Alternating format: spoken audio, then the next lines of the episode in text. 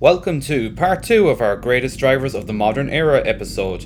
In this podcast, we evaluate Lewis Hamilton's demeanour against his old rivals Fernando Alonso and Nico Rosberg. We speculate how Max Verstappen will rise to the challenge to become a world champion in 2021.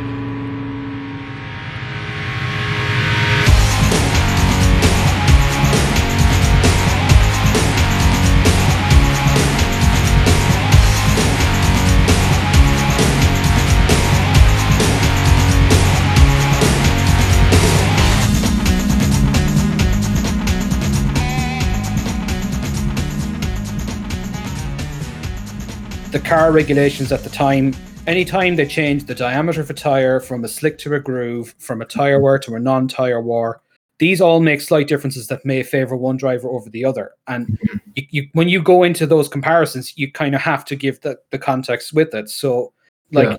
the 2007 control Bridgestone, it'd be hypothetically if you were to put Alonso and Hamilton together um, at, let's say, Mercedes, how would you see that pairing out? let's say compared to 2007 McLaren, which was a different animal of car, a car 150 kilos lighter with controlled tires, a different animal of car. The grip has moved on, the downforce has moved on. Mm. If you were to put Alonso and Hamilton, and it's a shame because Alonso never gets mentioned in those brackets, it's always Verstappen, and Alonso is often forgotten about. Um, how would you see it faring out if they were put in the same car today? So, say, like, from if they were paired if he signed for Mercedes to join Hamilton in 2017 instead of Bottas. Let's say that, um, yeah. Yeah, let's say that happened. Um, that's a, a fantastic question. Uh, I mean, in terms of, you know, if they were completely isolated from each other, like if, if they weren't able to see each other's lap times and stuff like that, and they were to go about their preseason testing, that's one thing. But um, I think the reality is Hamilton would have loved that Alonso would have hated that, you know? So it's almost like, are we discussing a hypothetical world where it wouldn't have bothered Alonso? I I think he would have it wouldn't he wouldn't have had the meltdown that he had in 2007, but I think uh, it would not have got the best out of him. You would have seen more errors creeping in. Uh, you know, there were moments in 2007, like that famous when when Hamilton out qualified Alonso by about six tenths at Shanghai, and Alonso kicked the door off its hinges literally in anger. He, he believed it was like a conspiracy against him. He just could not compute that someone in the same car could be that much quicker than him. Um, wasn't there wasn't there some argument about tire pressures in that qualifying session? Well, there wasn't. Yeah, in the following race, like they yeah they had an independent uh, inspector there to to to just monitor the tire pressures. And sure, I, I like I, I'm sure there's no way that was six tenths of raw driving ability that Hamilton had over Alonso. I'm sure there was other stuff that going on there. Still, the point was the same that hmm. his Alonso's his head then completely dropped in, in, the following race in Sao Paulo. You know, he was nowhere. He finished third, but uh, you know, in terms of the relative pace, he was nowhere that weekend um, when he should have been fired up for it. So it's like even someone as fired up and relentless as Alonso, he's only human. And I think if he's paired with someone in the same car who who has an edge on him, I don't think we would see the best of him anyway. So it's it's almost a redundant question. It's a fascinating one, but I think in in real world terms, it it would only disappoint you. I don't think you'd see the best out of Alonso. Now, however, let's let's pretend, let's go along with this hypothesis, and let's say Alonso matured because it's tw- 2017. We're pretending he signed for Mercedes. Full 10 years after he was like 35 at this stage. How with this new mature approach, how would he compare with Hamilton's cars? I suspect it would be almost closer than it was in 07 because Hamilton could uh, the way he was able to drive, the Bridgestones just let him do that in 2007. He could trail brake everywhere. He, you know, he he could um he could do things to his car that would destroy your tires in the modern day. Okay, is there a, a, lower ceiling on the the driving? If you know what I mean, it, it's like in, in in 07, it was more like pure virtuosity. Like the drivers could really express themselves. I think they're reined in slightly by the tires and just the the sheer downforce of these cars. a slight a slight side question to that. Had um, in 2007, Hamilton was a rookie. He got, you know, he did loads of testing. We would have followed Hamilton's career closely in the years afterwards, and we always kept saying it that, and uh, until 2015, really. And at this stage, he was a three-time world champion in 2015. We kept asking what was Hamilton's best year in the sport, and we always said his debut year. Yeah, I think that year was a perfect storm in, in a lot of mm-hmm. ways. Did he did he have the advantage of having a team making up for his weak points, or was it just that the car and everything was suiting his style and his style of attacking was perfect for that time? And he and because he didn't know much else, it didn't matter. It's only kind of when he got to 2011 when this new formula came in of you know cheese for tires that that all of a sudden a weakness was exposed, something that he'd never done before, and it now eventually got his head around those too. But yeah, I think um yeah, so it is a combination of things. In 2007, it w- it was just pure out and out sprint racing, and I can't think of a better sprint racer really than Hamilton. You're splitting hairs to find another one. So there's that. There's the fact that I think in terms of psychologically, I think that was the perfect year for him. Perfect in that a few things on that. Firstly, the the expectations on him were not high.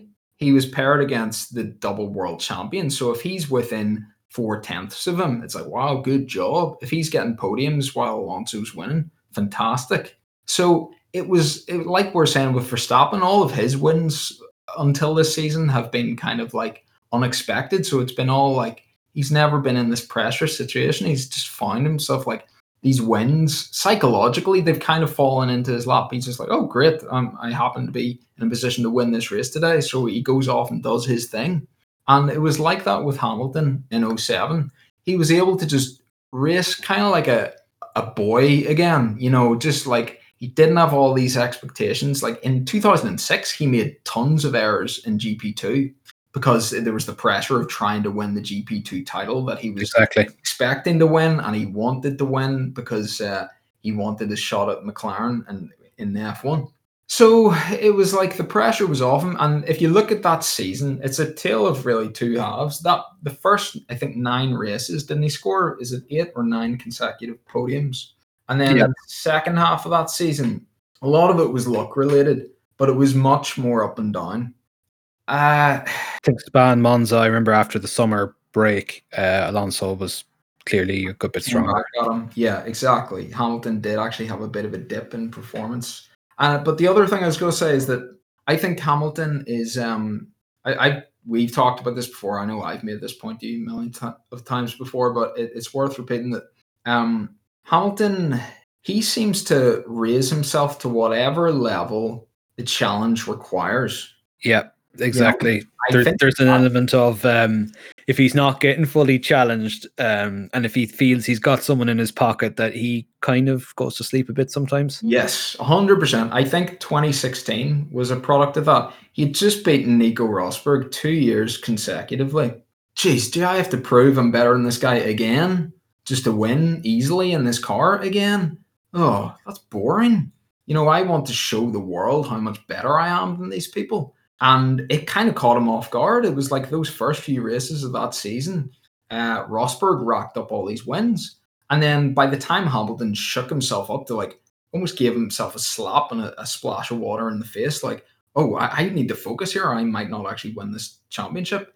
It was almost already too late. Then a few uh, uh, luck factor just went against him and he kind of he essentially ran out of time. It's like if there had been another five races to that 2016 season, I'm sure Hamilton would have pulled it back and won in the end. Um, he had a lot of mechanical failures, but as you say, they're um, probably one of the most immature times I'd ever seen Lewis Hamilton was probably Suzuka 2016, and yeah. he lost that race. None of when he when the chat. Fair enough, he just had the he came off the back of um, an engine failure in Malaysia, and the championship was he was making all these noises about oh, there's someone up there that doesn't like me or doesn't want me to win. You know, he was coming up with all this.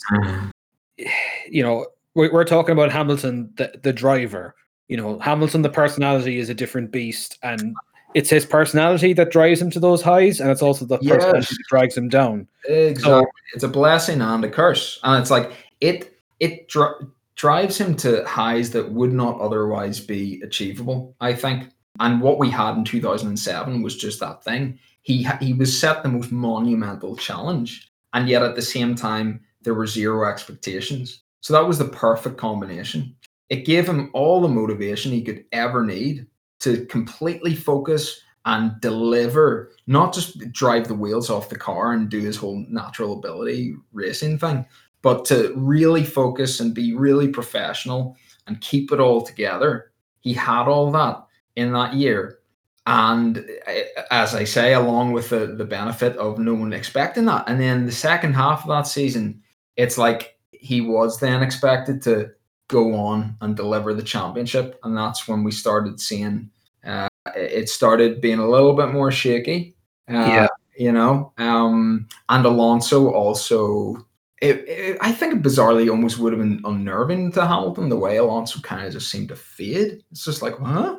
And then he's like, okay, so I'm racing the Ferraris now, and suddenly everyone's looking to him. And that was almost a precursor to t- 2008, where he was on such so much of a higher level than Massa and Raikkonen at driving the car that he was sort of expected to be able to win the title when in reality he didn't have the fastest car. So, uh, what we had in 2008 then, as a result of all those expectations, and not a clear, he didn't have that thing to chase after, which was like Alonso. He, he suddenly was in this position where Alonso um, left and Heikki Kovalainen came in, and he had Heikki Kovalainen in his pocket, basically. Yeah, exactly. So it's like his um, his target was less clear. It's easy to say, well, your target's to win the world championship, but I don't think that's how he, how he's wired. I think he wants to win the world championship as a byproduct of kicking ass in races and beating all these other really good drivers. You know, mm-hmm. and I, I, think this year we're gonna see um, we're gonna see a lot of the best of Hamilton at least. Well, it remains to be seen uh, how many mistakes he may or may not make. But I think the fact that he's he's got such fierce competition, he's totally switched on to it. He it, it delivers new highs. And that's really the strength of Hamilton. It's that ability to almost transcend his own level when he has a target that he really he has like this emotional need to achieve. Um, yeah, it, he gets incredible things out of the car, and yeah, it's new territory for, for for Max Verstappen. And you can kind of um, when when both let's be honest, both drivers are. I think there's there's a pretty fair case based on what we've seen so far the cars are probably more closely matched than ever any other two different cars have been in history. it's quite no, that's not even a joke. The, the, the Mercedes and the Red Bull are like if you if you we talk about the McLaren and Ferrari of 07, let's say, when they were closely matched. Not really. It was it was completely track dependent which favored one and the other. Exactly. And, uh, whilst this one, there is a there is an element of that where some unique tight tracks like Monaco will probably invariably favor the faster changing direction Red Bull. Yeah. Um, whilst the longer sweeping corners, as you said before, like in Portimao, did seem the Merc did seem to be the slightly stronger package. And the mm-hmm. way you judge that is um, how close their teammates are to their competitors. Sometimes that's usually how you judge mm-hmm. how good the car is. And and Sergio Perez seems to be, you know, getting on top of things. He he he, he didn't wasn't quite in the mix to be able to catch them, but he he was got stuck behind Norris, and that that that decided you know that decided the strategic race in Mercedes' favor. But mm-hmm. As you say, the mistakes that both drivers have made this year is indicative of how much pressure they're putting on themselves just to deliver the result. Mm-hmm. Um, it also seems to affect their qualifying performances as well. I think when they're when they need to hang it out at the right time, little errors creep in. Where like Verstappen should have been on pole at the weekend in Portimao, he yeah. made that slight track limits error and you know did it again in the race. It's, that's how fine these these these drivers are really pushing to the edge, and I think this mm. could be the, one of the finest championships ever in the history of the sport in terms yeah. of back and forward. Yeah, it's, it's absolutely fascinating. I think uh, it was interesting that listening to like Chris talk about Verstappen, he, he's always very quick to point out, oh, that's another Verstappen mistake. You can almost see him like tallying the mistakes that he's been making. And on one on the one hand, you could say, "Oh, is that a bit harsh?" But uh, yeah, I, I, can almost see. I think that that race in Portimao and just Verstappen's demeanor after qualifying, just how sunken he looked. I'm beginning to wonder actually if this might be all a bit much for him and the like this specific season. And the reason I say that is because he's been waiting for so long to be in this position to win a championship. And this may well be uh, Red Bull's best shot in years at winning it. Who knows what the future holds? But logically, they're going to devote a serious amount of resources into developing this car over this long 23 race season. Um, Mercedes have just won, uh, what is it, five or six consecutive uh, championships. And uh, I think it's it would be almost inevitable and forgivable if Mercedes just, just were not as fully invested in this year as Red Bull. Red Bull are kind of putting all their chips in this year. So that in itself delivers an expectation on Verstappen that isn't there on Hamilton. Hamilton's got all these titles. He can probably win more in the future. With Verstappen, it's like he's trying to break his duck. He's trying to get his first one. And uh, like I was saying, in 07 was a bit of a perfect storm with Hamilton, with the relative low expectations and having that motivational factor of like Alonso to to compare himself against. It's almost the other way around now for Verstappen this year, in that um, there are actually expectations on him, and yet he's never won a title before. He's never been even in a title fight before, and he is in what people are calling the fastest car. Even though that the, this based on that weekend and what you were saying, my heart almost sank when when you said about the uh, Mercedes sorting out their diffuser that they had an update, and that seems to have sorted out um, uh, a rear instability issue that they had. And my heart almost sank because it's like, oh, could this be that we've just got uh, Merc is just you know normal service going to wipe going to wipe the floor. Um, no, hope, not. But but anyway, just the, the, the last thing I was just going to say is that um yeah, Verstappen, the, the perception at the moment is that he's in the fastest car, um, and that it's not much in it, but that he, you know, if you went down to the bookies, that he should be the slight favorite. And I think that's putting pressure on him, which is gonna, it's gonna definitely yield some errors from him.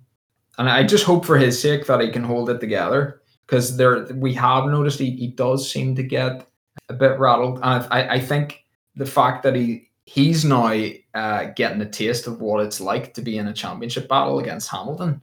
And Hamilton loves battle. He he has a real taste for it. He lives for it. We don't yet know if that's the case for Verstappen. Maybe he's more of a sort of a Vettel guy. He likes to run and hide. And mm. you know, I think if anything, it's Red Bull that's putting the pressure on Max at the beginning of this season. The way Horner is talking about the championship, etc. I think Max probably knows himself. He's carrying that team. Red Bull, Red Bull, yes, they've got a lot of resources, but compared to Mercedes, they're just a very well ran Formula Three team. Aren't they about 200 staff short of Mercedes? Something like that, yeah. No, and Red Bull have about 800, I think. Something like that with staff. And Mercedes have their own in-house engine thing, which is makes up their staff numbers as well. And Red Bull are now transitioning to that, which will be fascinating in years to come. Um, mm. Big gamble. But anyway, I, I do feel that Red Bull almost see that this is their last year with full manufacturer support, and they know they might have a couple of tough years ahead once Honda uh, leave the sport at the end of this year. It's it's almost like Red Bull are they're in the moment now, and they feel they have to seize it, and the yes. pressure's on everyone. The, the the thing is, look, both drivers at the end of the day, they're both racking up the points where they can. The mistakes they've made have not been race ending. Hamilton, in fairness, got very lucky that he didn't you know, he got very lucky that he's not 17 points down on Verstappen right now in, in Imola. So yeah, um, yeah, true, very true. Yeah, so I think both drivers are capable of errors and mistakes, and I think the margins are so fine between both cars and probably both drivers that either one of them it will be a see it. I think they're I think between both of them you're going to see a lot more mistakes throughout the year. It's good yeah. and like and it's something that hasn't been seen in Formula One a long time where a car is ditched in qualifying or something like that where and like as in championship contending ending moments and and and seasons if you all the seasons histories point to that when the championship is very competitive and very close. If you look at 2010 that was a perfect storm of people making errors across the entire year and you ended up with five drivers about to win the world title at the last race you know or four drivers. The, the season the competition isn't that close. It's just hamilton and verstappen but it's going to swing and roundabout throughout the season, and it's going to be like a pendulum going back and forward between the two. That's what I predict. But I, I know you were talking about the Mercedes, you know, the extra performance they found around Portimao, and you know that they, they look pretty compliant. The car looked pretty compliant around Imola. The, the the temperatures might not have been so high at Imola. Portimao, they weren't exactly in the stratosphere. They had a very hard compound of tire that tends to favor the Mercedes anyway. If you look, let's say, for example, the relative performance of the Alpine, like they jumped from uh, tail end Charlies to uh, fight probably quicker than the Ferrari and maybe close to the McLaren and in in race trim in Portimao and like two race swing. That's not all performance related. That a lot of that is to do with um, with the way the tires are and how each. What will actually matter in every Grand Prix this year is almost which compounds Pirelli select. And Yeah. Like the, the general trend we've known is that Red Bull likes the softer selection of tires. So to give a bit of context, Pirelli have five compounds. They take three of those to every Grand Prix. It depending depending on which circuit they're at, they pick a different range of those tires to choose from. The softer the selection, the more that would tend to favor the Red Bull and less favor the Mercedes. At, at Portimao, you had the hardest compound of tire, which was the C5, 4, and 3, which was the hardest range to select from. And you will have the same at Spain. Monaco then will be completely the opposite. And I could see Red Bull coming back into their own there. So it, it will be down to it's so tight that it's just going to be down between the it's it's almost like you've given them put them more or less in the same car. There will be some minor Mm. it's very hard it's very hard for people to predict what is the fastest car now um and the Yeah. and like the fact that both Perez and Bottas are right there with them well I say right there with them um they're still giving away two or three tenths to their teammates at best when they're all on swinging all swinging and moving the the tires this year seemed to uh th- and this is another factor that's not really been talked about uh, at, at length by anyone is that uh, we're three races in now Pirelli have a new construction of tire it seems to be very difficult to get it into a working window. Now, Portimao is kind of a wild exception that it's like that at every time you go to Portimao, but Imola seemed to be the same, and Bahrain to a lesser extent. It looked like the tires were quite tricky to fire up for that one qualifying lap, and it allowed some drivers to overperform the car or out-qualify the car or whatever you want to call it. But Mhm. then you've got the pressure of, say, Verstappen and Hamilton, who feel like they have to deliver those laps if you look at Bahrain, let's say, for example, in qualifying, Verstappen out qualified Hamilton by four tenths of a second. Like that's an indicative of when the pressure is completely off Verstappen. Like he had Yeah. no nothing to prove, and he he he pulled that length. And I have the feel, I have a feeling he was so downhearted after Portimao, like that would have been his pole only for the track limits thing. Yeah. And uh, you could see it within him that it was he was eating himself inside with it. I think Verstappen will bounce back pretty hard, and when he does, Mercedes ought to be ready. It's my belief. Um, Yeah, Yeah. I think we're definitely going to see ebbs and flows, and uh, I mean this is why it's so fascinating to talk about. It's because it's it is so marginal between them. You know, we can't rely on like, well, Mercedes will have the faster car, so this will happen, or Verstappen will be faster in qualifying, so this will happen, or Hamilton will be faster in the race, so this will happen. We just don't know. All of those things are are genuine unknowns. So I, I think it'll ultimately come down to assuming that both teams are more or less throwing the kitchen sink at this year. As I say, I think if there's one team who would back off in development relative to the other, it would be Mercedes.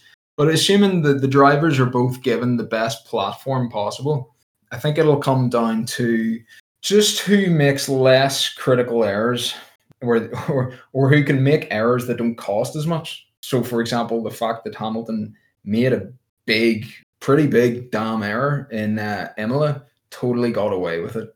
You know, he was in second at the time. Incredible to think after sliding off the track, crunching your front wing, uh, that you'd then still end up second in the race. I mean, that that feels like no, that that was from back in like the 1980s when you know cars were multiple seconds faster than others. That that would be possible. So uh, yeah, it's going to come down to I, I yeah I think who really keeps their head, and I, I have a feeling um, Hamilton has the advantage in that. But at 11, he's he's 12, been through the championship run before several times. He's been how many title fights has he been involved in? He's probably been in since 2007, 2008, 2010, um, 2014, 15, 2014, 2017 kind of fizzled out. 2018 fizzled out. So did 19. Um, I think in 16 is when he was really, really on the back foot uh, with Rosberg, and like you said, those errors creeped in, and it was almost like it it was detriment to his fantasy things weren't working out, and he sort of seemed to implode a little bit in 2016. Um, yeah, yeah, he wasn't winning, and even if he had won that championship, it would still be like, well, how, how come it was so close? You know, this guy Rosberg, he Yeah.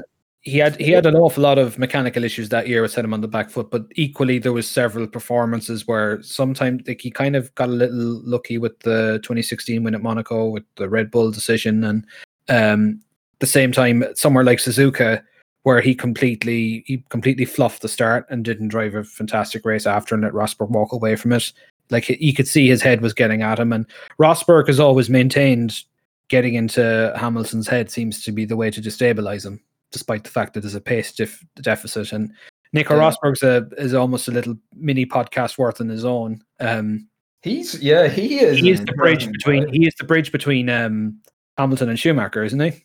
Yeah, no, that's that's so true. Um, I think Rosberg's sort of like he's been, um, I think, unfairly judged in F1 history. Um, a very interesting data point that I uh, will always remember is when Sergio Perez was interviewed, and this was around 2013, 2012.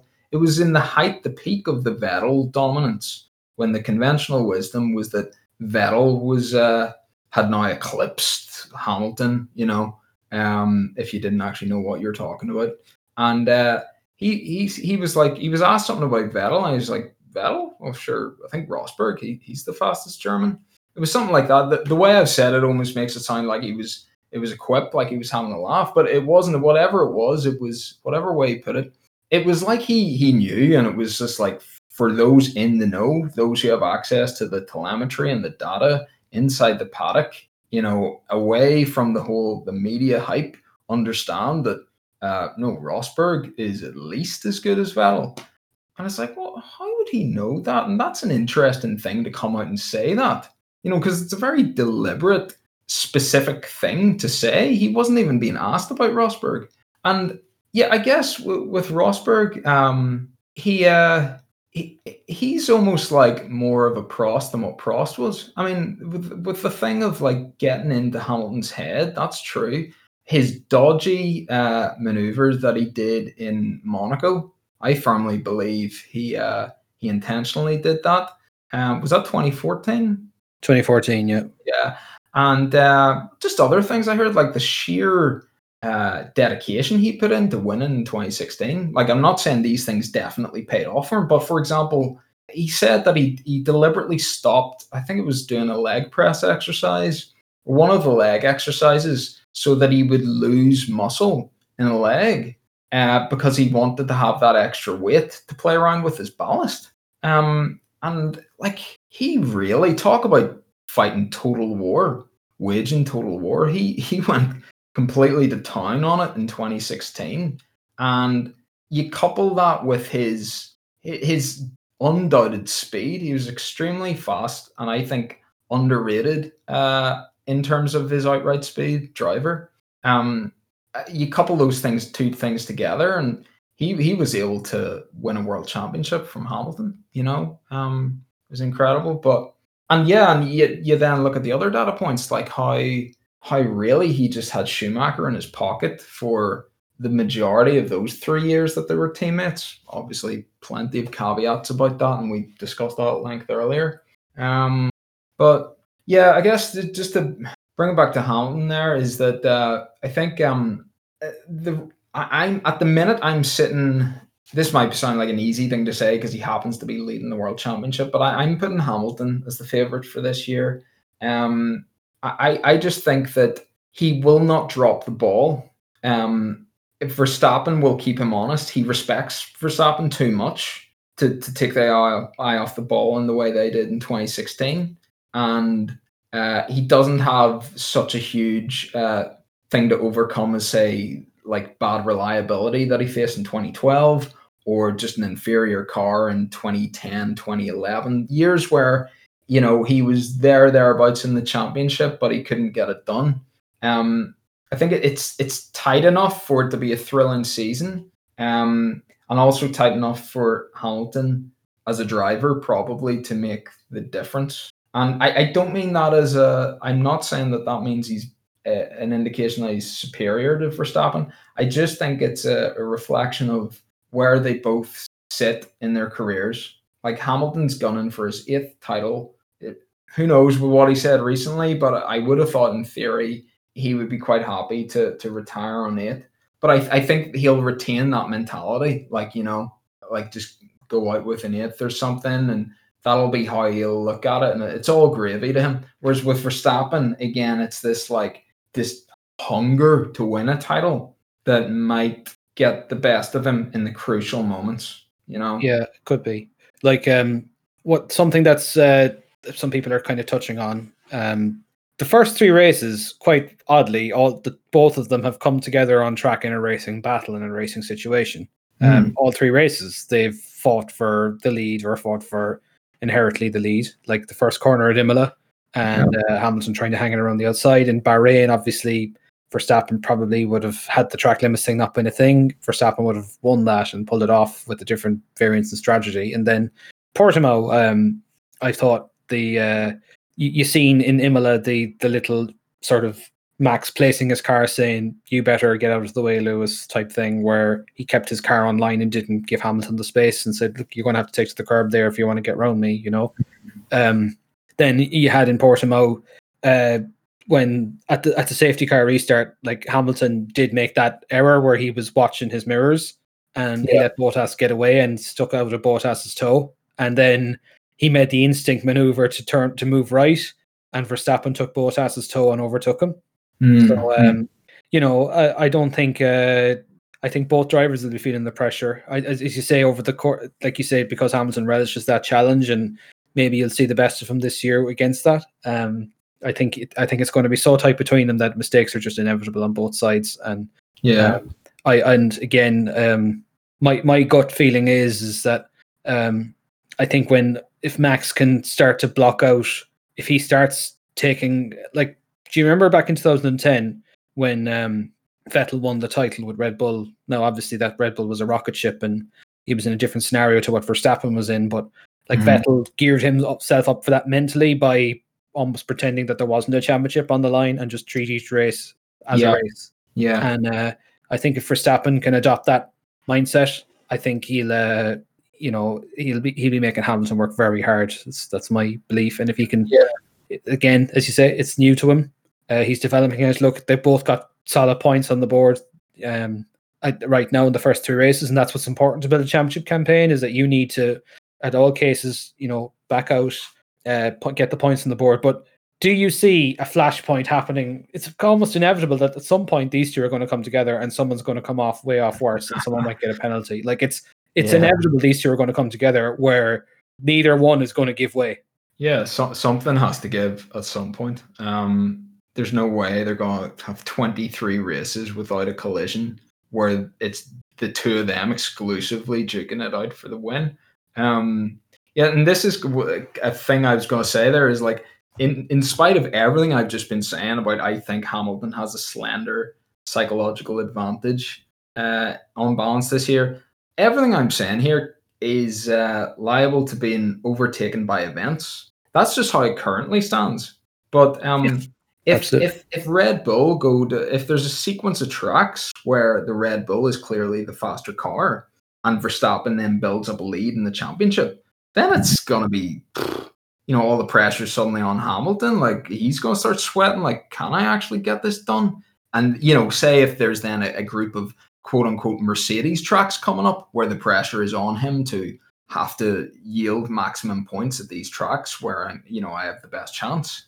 That's just one example. Um, so I, yeah, I mean, part of me is tempted to say, look, all bets are off. Like, screw this entire conversation. Uh, we can't really any of it, and let's just wait and see because, like, just the whatever combination of events happen in the races uh, is probably going to be the determining factor. But ultimately, that's that's uh, um, a compliment to these drivers. It's to say that they are so e- equally matched. I think um, it's so hard to say which one is truly better than the other. Uh, we didn't talk we didn't talk too much about Max. We've talked about sort of the Yeah. modern greatest drivers in Formula One, and we're, we're talking about. Uh, we've often talked about the, the the the alien space race comes down and send a driver to off to the to the moon and do a, a race against aliens. Um, Well, just for context, just, yeah, my my scenario is that um, if you're trying to decide what the best drivers are in the world, you have to imagine that an alien race lands on Earth uh, with the threat of destroying humanity unless they can win an intergalactic race in like the galaxy Andromeda. the the, the interla- intergalactic Grand Prix with the Yeah. you know Liberty Media will take care of that. yeah, exactly. And you got all these drivers there with like, you know, three heads and 16 eyes and stuff.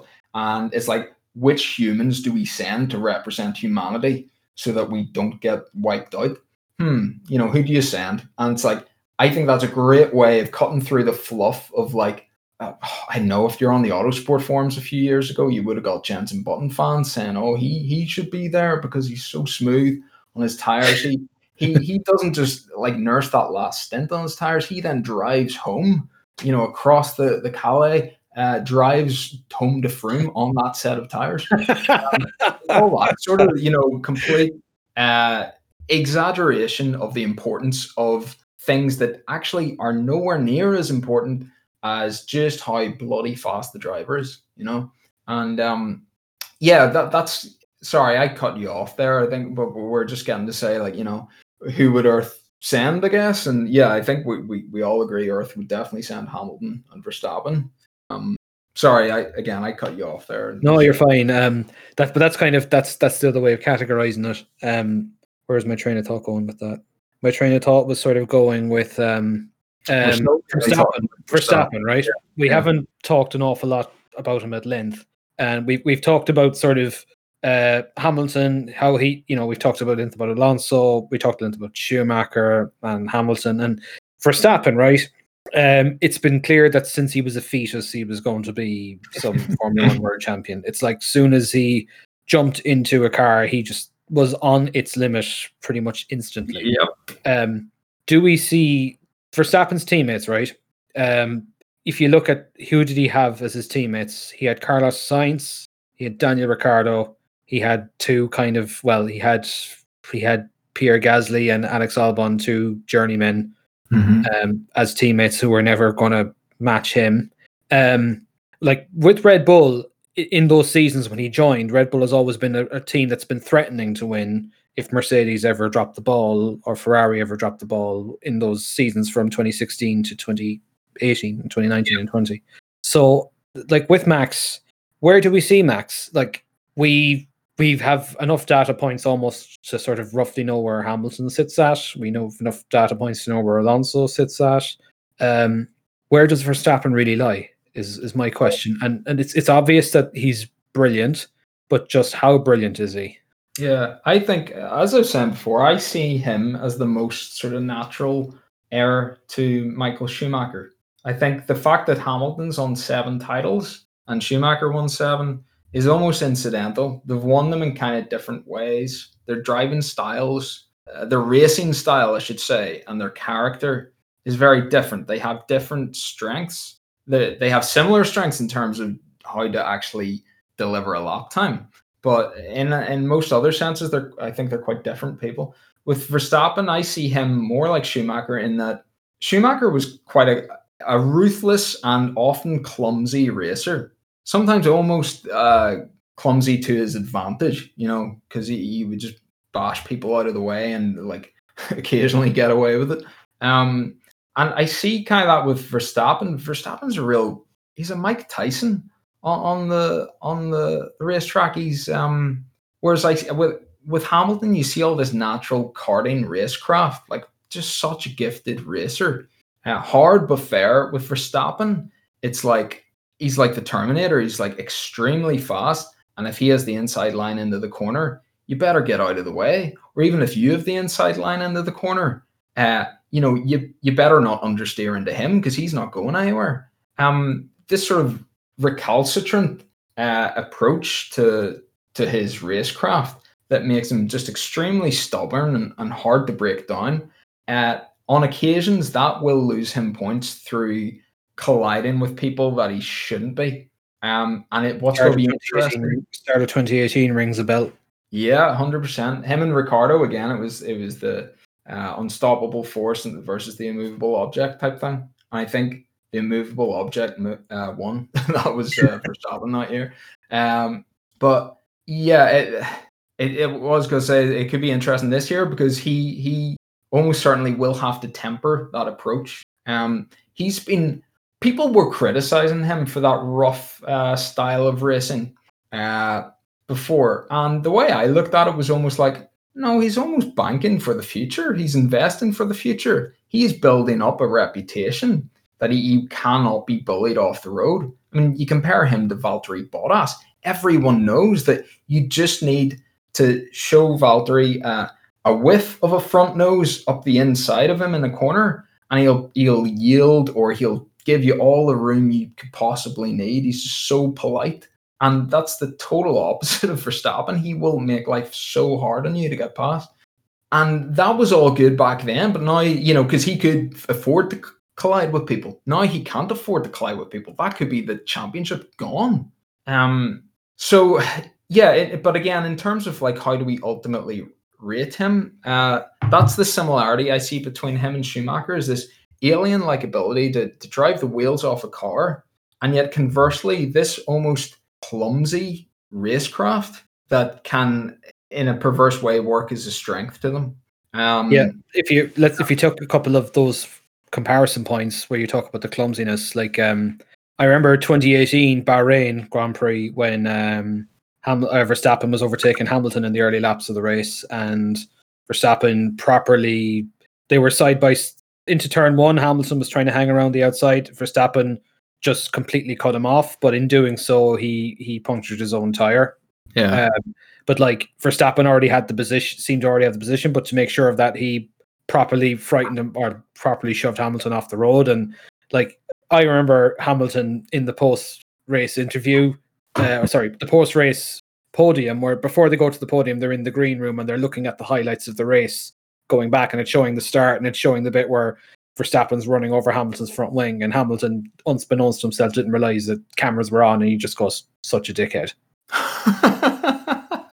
yeah, I know. Uh, exactly, and, and that that was exactly how the uh, the field received Schumacher. He was just like, "What, a dickhead." You know? so yeah, Max has. Him, uh, yeah, they admired him, uh, but they also they could never like really warm to him, and I think that that's why I was certainly never a Schumacher fan. Um, like as a, much of a pragmatist as I am, I don't like someone who is willing to win by screwing other people over, like really screwing them over, like in a truly shameful way. What he did, like the classic uh, Dick Dastardly, you know, it's um, yeah, from right. Wacky Races. I know, and there's just no getting away from that. Schumacher fans will always apologize for that. Um, you know, oh, it's part of who he is and it's in his DNA, and he's such a, a wonderful, warm-hearted person, but uh, he could have flash moments. Well, I'm sorry that like a psychopath could say that, like he's he's a great person 99.9% of the time, but then that 0.1% of the time he just like I don't know pushes a granny into the lake or something because it just it just occurs to him to to do this in this flash of red mist. Um, I kind of see that with Verstappen. Um, you know, he, he's. It, I think uh, now that he's in a position where he has points to truly throw away, that aspect of his driving is really going to be under the microscope, and he's gonna if he does uh, throw away points through a very uh, ill-judged collision, he's gonna have some serious heat on him. Um, Steward, Steward's penalties and that kind of thing, and the yeah. Steward's penalties can always swing it. They can always, uh, depending on who the championship is favouring at any given time. Uh, yeah. Stewards, you know, they can they can blow one way or the other. Yeah, uh, and um, uh, that's actually an interesting point that you brought up there because in 2007, 2000, Mosley um, as the head of the FIA and Bernie Ecclestone as uh, CEO of Formula One. Um, there was clearly an anti McLaren agenda at play, a rivalry, a, a, a, vindictive personal feud between Ron Dennis and the powers that be in Formula One. And also uh, on the other side of that, you had Ferrari's privileged status in Formula One. And what it uh, resulted in were some very dodgy uh, stewarding decisions over several years um, to favor, seemingly to favor Ferrari when when when it came to the crunch. Um, now we're in a different era. Liberty are in charge, but again, it's not like suddenly it's a bunch of saints who have taken over. I think ultimately what they want is a juicy title battle, and uh, if one driver or the other is getting away from the other, and then there's a possibility to hit them with a penalty that'll bring them rubber band them back in, uh, you know, so that they don't uh, run off and hide. You could you could see them deciding, you know, to to favor, shall we say, um, a, a decision that would benefit the world championship, if not the integrity of the sport. yeah. You, know?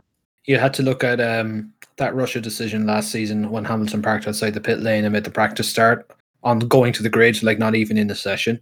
That's and they and they threw the 10 second penalty at him in the race, and you know, um, Drive to Survive went out of their way to make it look like Bottas had overcome adversity that weekend, when in reality hmm. Bottas was gifted that win through a penalty that was a bit harsh.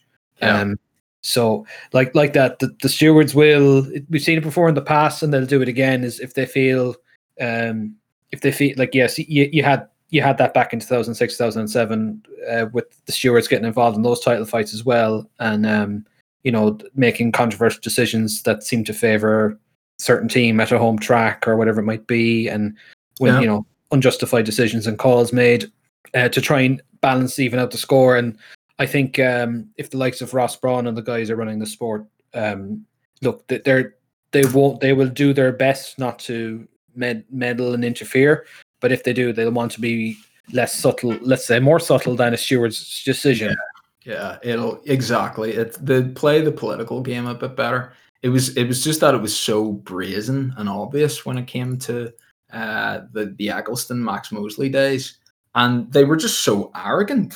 Like there was no one holding them to account. You know, they were judge, jury, and executioner. They could get away with all that. And there's it's no hint of them favoring someone, I think, either with the new guys. That's my feeling.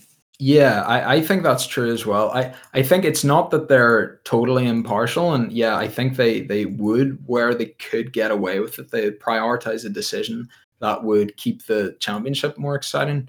But um, I, I think that their hands are more tied. There there's less they can do because there's I don't know just the uh, saturation of media coverage these days as well in Formula One, and the fact that Liberty seem to their whole angle is like you know it's all about the fans. Let's help the fans vote for the driver of the day. And um it's yes. all about kissing the ass of the fans. I, I don't think they would do something as ridiculous as say slap a penalty on hamilton when it clearly you know he didn't do anything wrong or something like that. Yeah.